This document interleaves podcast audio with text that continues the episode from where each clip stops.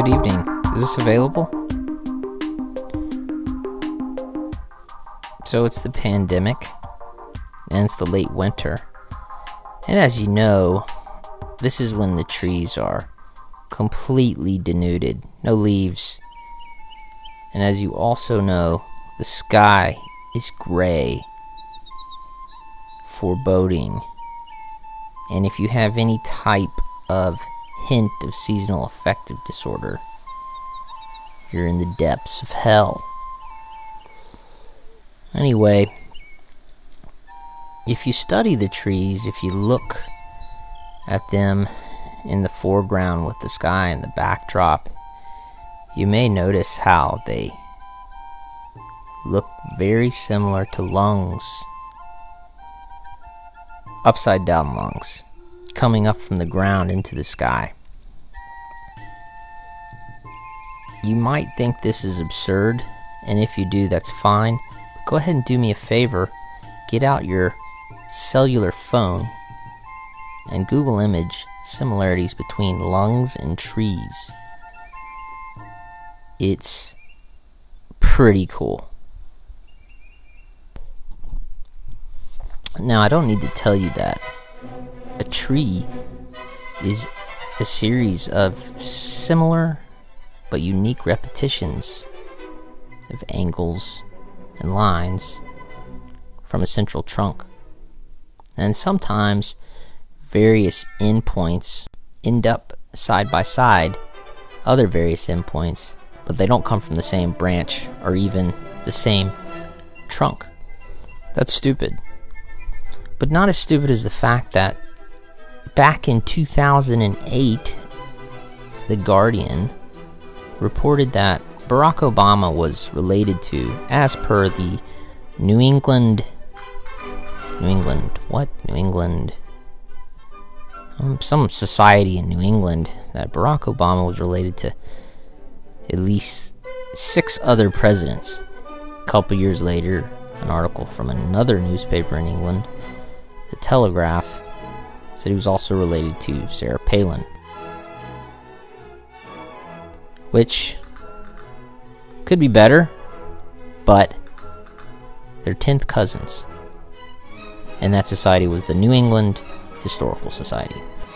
Speaking of family trees, when I was a kid, an old man who I don't remember what his name was or who he was, but it was in the context of a family reunion, told me that I, and him, and everybody else in my family was related to Mark Twain.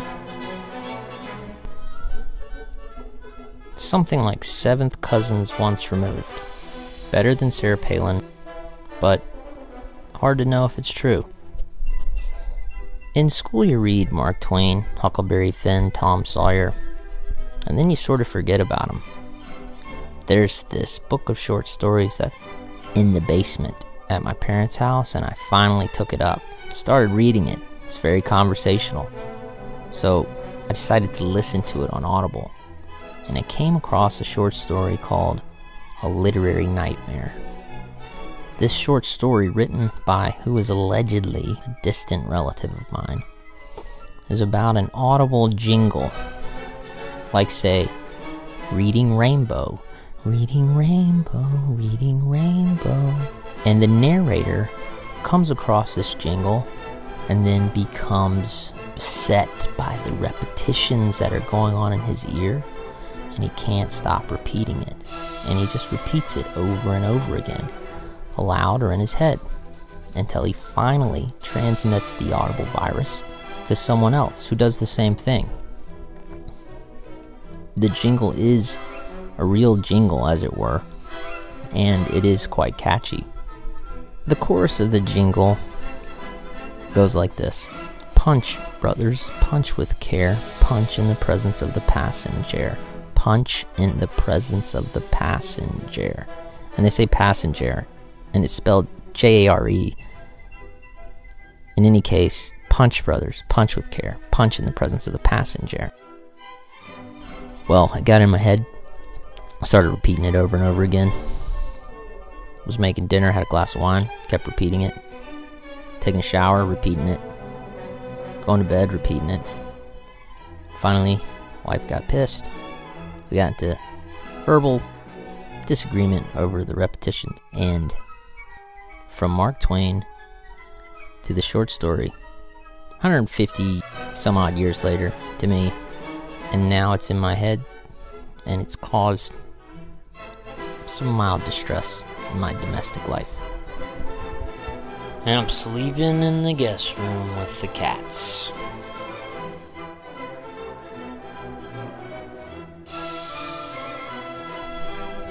Punch in the presence of the passenger. Punch in the presence of the passenger.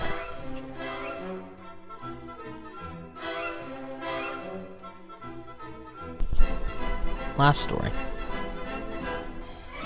I'm an emergency room physician, and I work in various regions of the U.S. And I came across another emergency physician who asked me why my middle name was my middle name. As it turned out, he had the same middle name as me. He told me his middle name was his middle name because it was his mother's maiden name. I said, That's cool because my middle name is also because of my mother's maiden name.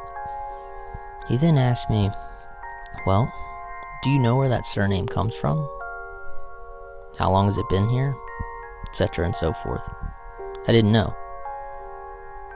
He told me that his family had been in New England since at least the late 1600s. Should be noted that I am from Georgia, and everybody else in my family is from Georgia for like 250 years, maybe longer. His first matrilineal ancestor documented was a guy named Morris Tucker. Tucker is his middle name. Tucker is my middle name. I thought that was a good story. A couple days later, I asked my mom. I said, Where does our Tucker come from? She told me that she had this family tree genealogic book that some unknown relative had given to her a while back. Did I say given to her? Given to her. Anyway, she opens up the first page, and the first name is Morris Tucker, 1600s, New England. Strange.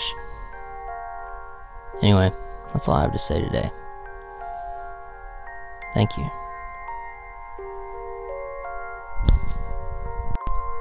Oh, by the way, hope you enjoyed the music. The links are in the show notes.